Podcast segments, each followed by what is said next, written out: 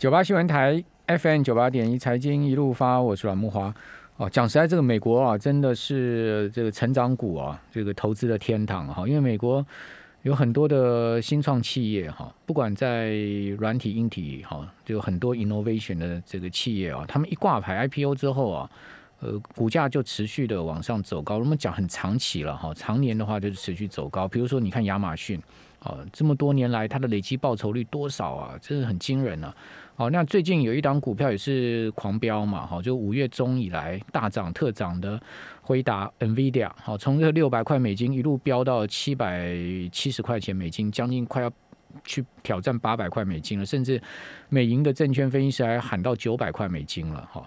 那 NVIDIA 它其实呢，过去也分拆过四次哦，因为它五月中宣布它要一拆四哈，这个使得它的股价出现了狂喷嘛。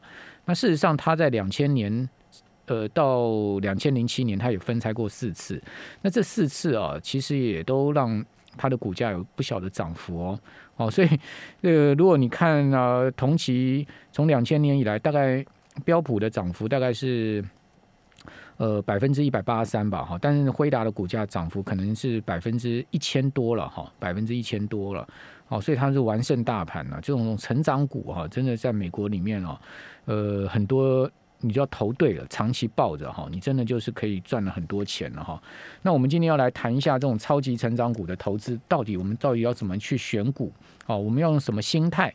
好，以及我们用什么策略？好，去来呃拥抱。像美国股市有这么多的成长投资的标的哈，那当然你如果投错的话，它一路往下也是有可能啦。哦，所以这很重要，就是要选股哈。那我们今天要来请教林子阳，那林林先生写的这本书叫做《超级成长股的投资法法则》，哦，理科大叔，哦，因为林先呢本身是资讯工程相关科系毕业的哈，研究所毕业的，而且在呃很多大公司像微软呢都待过。哦，所以说叫理科大叔，哈，理科大叔呢特别了解这种科技成长股的投资策略，哈。那我们今天来请教他，顺便来介绍这本书，就 Smart 致富所出的这本书，哈。呃，林先生您好，哎，主持人好，好，主持人大哥好，是是，您现在是专职投资人了嘛？对不对？您已经离开像呃，我们刚刚讲说像微软啊、Intel 这些公司了，对不对？哎，是的。好，那您当年在微软、在 Intel，您呃，您是做什么样的职务呢？在里面是我，我主要是诶在做诶产品的研发，在 Intel 的时候，我们主要是面对大型的客户，那帮他们完成产品的研发。OK，等于说在等于说是在这个制造制造部门就对了，研发部门、制造部门。对。好，那怎么会让您有兴趣从呃工程师哦专门在做研发制造呢，转到做投资专业的领域上去做投资呢？什么样的触媒，什么样的机机缘呢？因为主要是因为我当时在微软的时候，嗯，那那时候公司呢，它有提供员工认股的服务，就类似国内大部分科技界的公司这样子，那我就去认了，那认了，那也觉得。哎，那确实呢，股价，哎，它也都会涨。那那个年头呢，微软每一年的股价都会分分割一次，而且隔年呢，它一定填息。嗯嗯嗯嗯。对，那我是觉得说，哎，这，哎，这也是一个存钱的好方法，所以就，哎，这一头呢，哎，栽入这个世界。OK。等于说从您自己家的股票上吃到甜头了，就对了。哎，是 是。想说，我每天在研发，搞得头发都白了，头都快秃了，我干脆去做这个专职投资人就是了。但是问题是，做专职投资人也要真的懂门道啊，不然的话把钱输光了，那其实还要回去再做研发。好，所以呃，您在投资这条路上，您是怎么钻研的呢？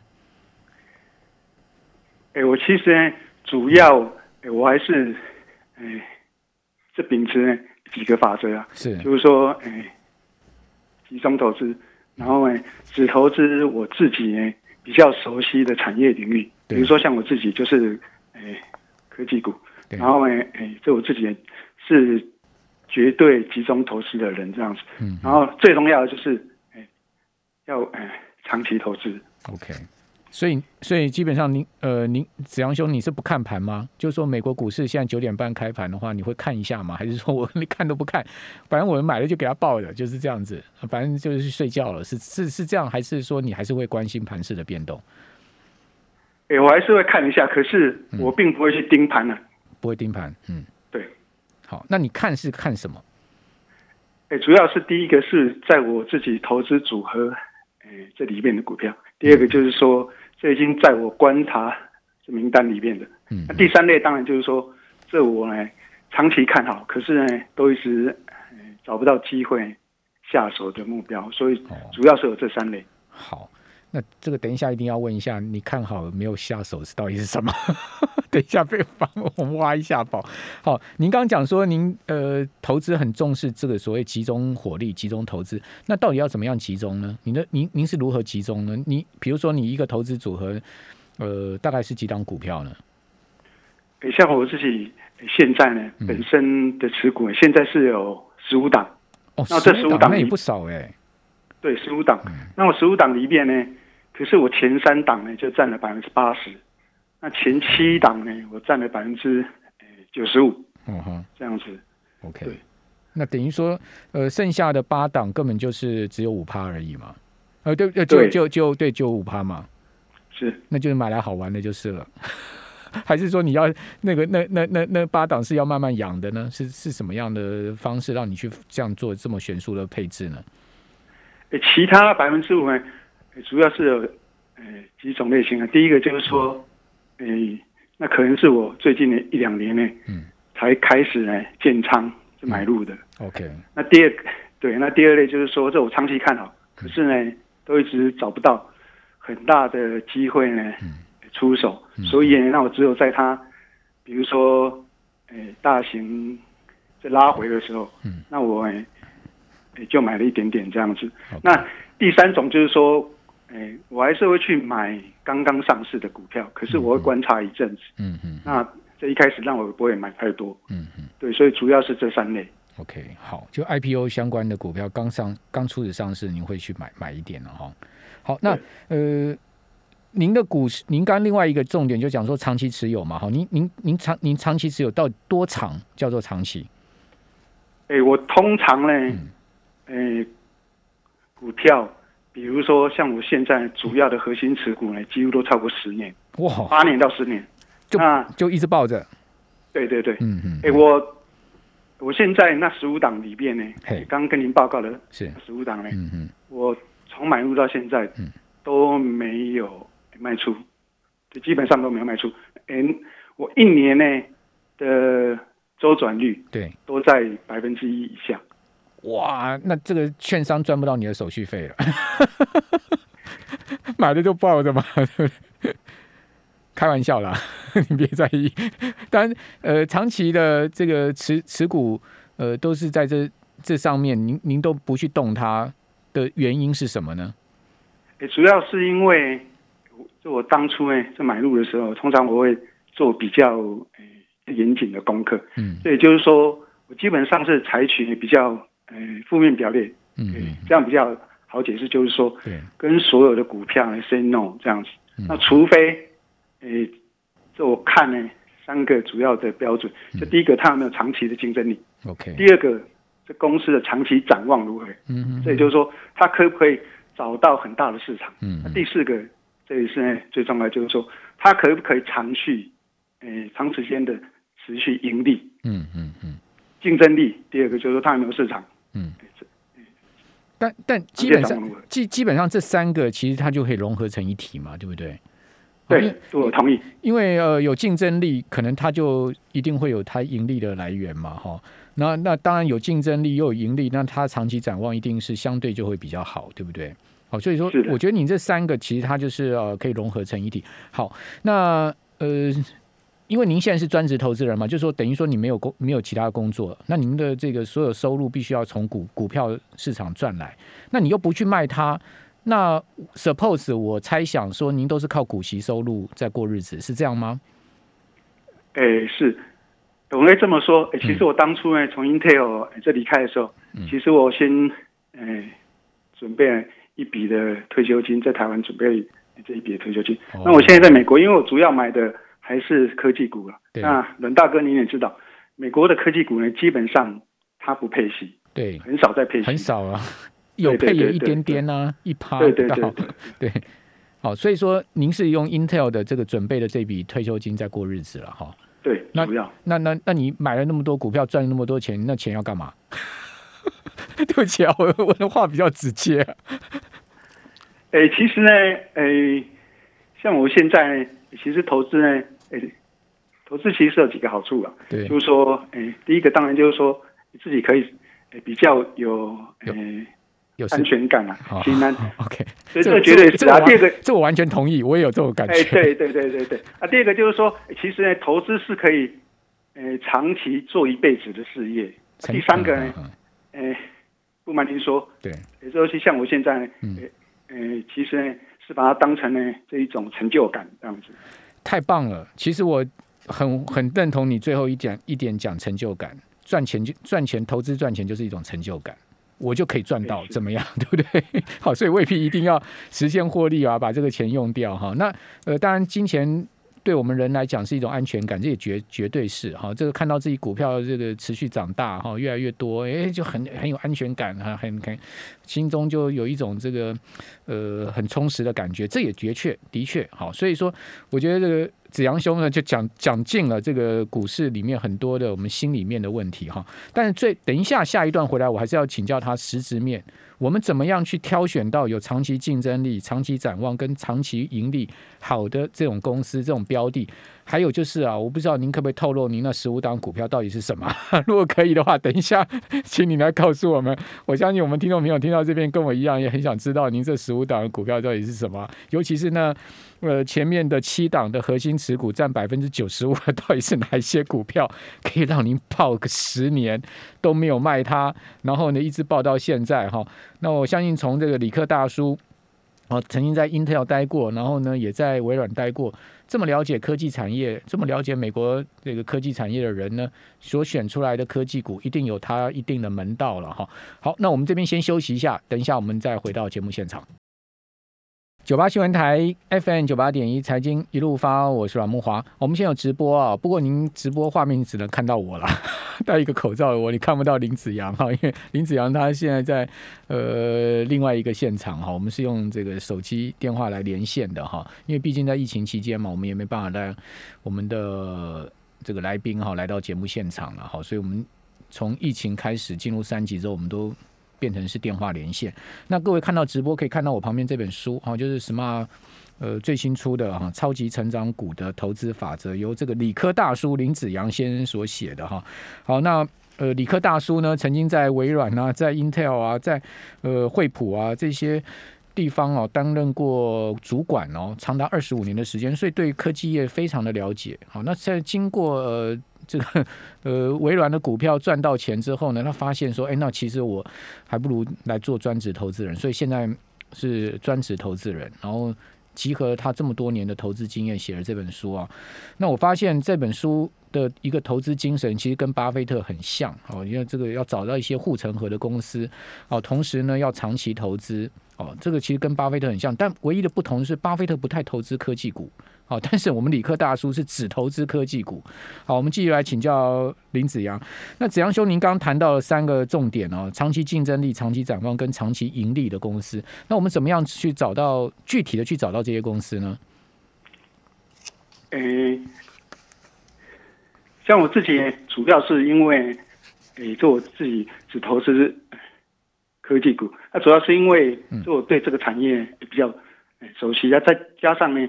前面十年左右，其实我也曾经投资过其他的领域。对，那发觉除了科技股以外的领域，那其实这我根本都没有诶赚到大钱。所以我到后来，诶，在二零零八年的时候做诶就做了一次总体点，所以我到后来就放弃了非诶科技股。OK，主要的的缘由是这样子。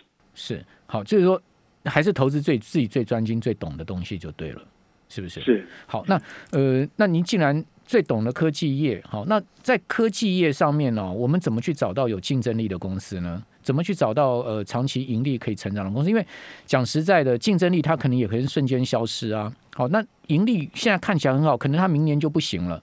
那我们怎么可以去找到？您刚刚讲这三点都要一个很重要两个字，叫做长期。是，呃，主要是这样子。哎，确实呢，这阮大哥你刚。提的那一点是没有错。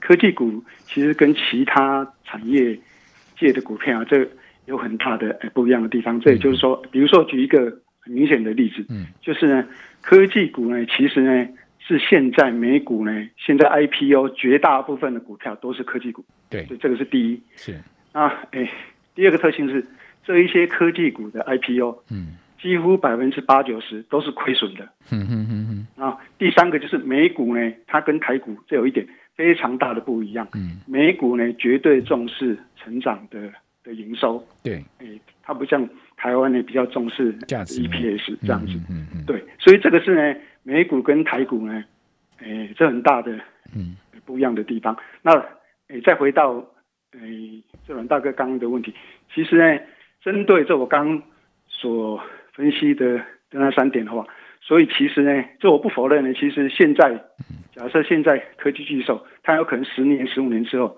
诶，它有可能市占率真没办法像现在的地步。所以说，其实我们还是需要再去找一些新兴的科技股，或是说在最近所诶刚上市的嗯 IPO 的股票里面，找到呢具竞争力的股票。那当然，其中是有一些诶。小的技巧是没有错的。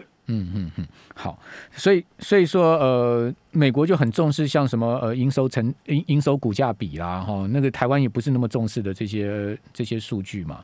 哦，台湾比较重视这个成呃价值面的，像是本益比啦、股利值利率啦哈这一些东西。那这些东西其实好像跟成长股来讲就不是那么重要。这成长股就什么营收股价比啦，然后 EBIDTA 啦这些数据是这样的一个情况吗？哎，对，没有错。诶，像诶，这比如说像我刚刚有提到，就嗯，诶，这科技股呢，这一般来说呢，其实呢，在早期呢，它刚刚上市的时候，也正好是呢，它成长的诶爆发期。那这时候呢，其实呢，这也是正好它亏损呢比较严重的时候。可是呢，华尔街他们都会去注意呢，嗯，它主要是注意说它营收的成长率是如何。对，假设你诶是呈现了很高度爆炸性的营收。嗯，然后你的亏损，相较来说的百分比并没有那么大的话，对，那事实上对华尔街来说，他们是可以接受的。所以呢，在华尔街最近几年，他们就发明了哎这一套规则，叫做规则事实，rule forty。嗯，那也就是说，rule forty 呢，就是用比较，就是这一家公司的营收成长率，再加上它的 EBITDA。嗯。是不是大于事实？嗯，如果是大于事实的话，华尔街就认为这种人是值得长期持有的科技股。OK，好，就我刚刚讲的那两个加起来就对了。对，没有错。然后大于事实，您刚您刚刚讲的这个叫 rule rule forty 嘛，对不对？对，rule forty。好，哦，这个大家可以再去 Google Google 一下哈。好，那呃，子阳兄。您您可以公布一下这十五档股票吗？还是说不行？呃，就是说那个至少七前面那个七档嘛，可不可以跟我们听众朋友讲一下？哎，其实阮大哥，我也是您呢很长期的听众，非常长期的听众，是是是，对对对，干温哦。啊，对，然后 其实我现在，嗯嗯，第一大持股是 Apple，第二大股，嗯，持股是 Shopify 啊，哦，Shopify 大持股，对。这样大持股呢，其实金额差不多。啊。第三大是是 Visa 卡。哦，Visa，好好好。对，那第四大是 Square，嗯，哦，Square，好，对，呃，第五大是阿里巴巴，OK，第六大是 PayPal，哦，PayPal，好好好，哦，那你们第七大是是 Mastercard 这样子，OK，OK，OK，好，哦，那你这个 Visa、Master 都买了，这这两档为什么你会把它归类？一般大家比较归类在消费金融上面，你怎么会把它归类在科技上面呢？其实呢，Visa 跟 Master 呢，其实他们股市里面是科技股。嗯，其实他们在自己的财报里面，他对自己公司的介绍，他都称为说他们是科技公司。OK，那事实上，坦白说，他们是诶科技公司的。嗯，那第二个就是说，诶，其实呢，诶，像龙大哥呢，这也是对美股也是很熟。那其实呢，诶。在美股，最近几年其实最最为火诶火红的就是呢，诶，FinTech，没错。那其实呢，我也是因为买了这两档，其实我这两档是在 IPO，他们 IPO IPO 之后呢，嗯，诶，没有很久就买了，然后其实对我帮助很大，对我到后来去了解 FinTech，嗯，帮助呢其实是，诶，是很大的这样子。您您说哪两档是 IPO 之后没有多久就买了？呃，两大信用卡公司哦，是哦，那你持有很久哎，哈。那阿里巴巴呢？阿里巴巴前一阵子风波很多哦，为什么你没有让让你卖掉阿里巴巴？因为因为它前一阵子股价跌得很重。哎，文大哥，这个问题也确实很好。阿里巴巴呢，嗯，其实在过去一年的股价呢，几乎是，哎，等于是在整理，而且呢，这这如果从高点算下来，几乎跌掉三分之一这样子。主要是有两个理由啊。第一个就是说，因为这蚂蚁 IPO 失败，第二个就是因为现在中美两国呢地缘政治是，而且都在把大型的科技股，那这个对它的股价呢？其实造成非常大的影响，所以就是说，哎，其实我常跟我的朋友讲说，如果阿里巴巴是美国公司的话，假设它是美国公司，像哎哎这哎这样马逊的话，它现在的股价应该至少要乘以二或乘以三这样子。是，嗯，但但他这个就是大陆的公司嘛。对对对对对。所以所以说，您并没有把阿里巴巴卖掉，还是持续持有它就是了。对，因为我基本上觉得说。其实它现在呢，其实呢，呃，是属于很低档的，呃，它还是很有价值。然后现在呢，如果说您看好的话，还是可以趁现在呢，呃，股价非常低档的时候可以买入。因为其实它现在，呃，阿里巴巴其实呢，它的呃，就是说 GMV，这也就是说在它平台上面的交易，它现在是全球最大的电商公司。对。那其实它现在成长率。每一年还有二十五以上，嗯以这么大规模，它现在大概是全球第第九大的公司嘛。嗯嗯那以这么大，呃，市值的公司，它还还可以成长哎，百分之二十五到三十，其实是很不容易的一家公司。况且它是一上市呢，它就呢，哎，是盈利的。所以其实它，如果说您从单纯的财务数字跟价值面来看，其实它是只有它是非常安全这样子。可是我当然是不否认，像。哎，这阮大哥钢铁在地缘政治上面和监管呢，其实它碰到很大的困难，这也是造成它股价诶大幅下挫的原因。好，那那某种情况大幅下挫也提供价值的买点嘛，对不对？是。如果另外一个角度来思考，这也是为什么您没有把它卖掉，主要持续报的原因。我想应该也是这样子哈。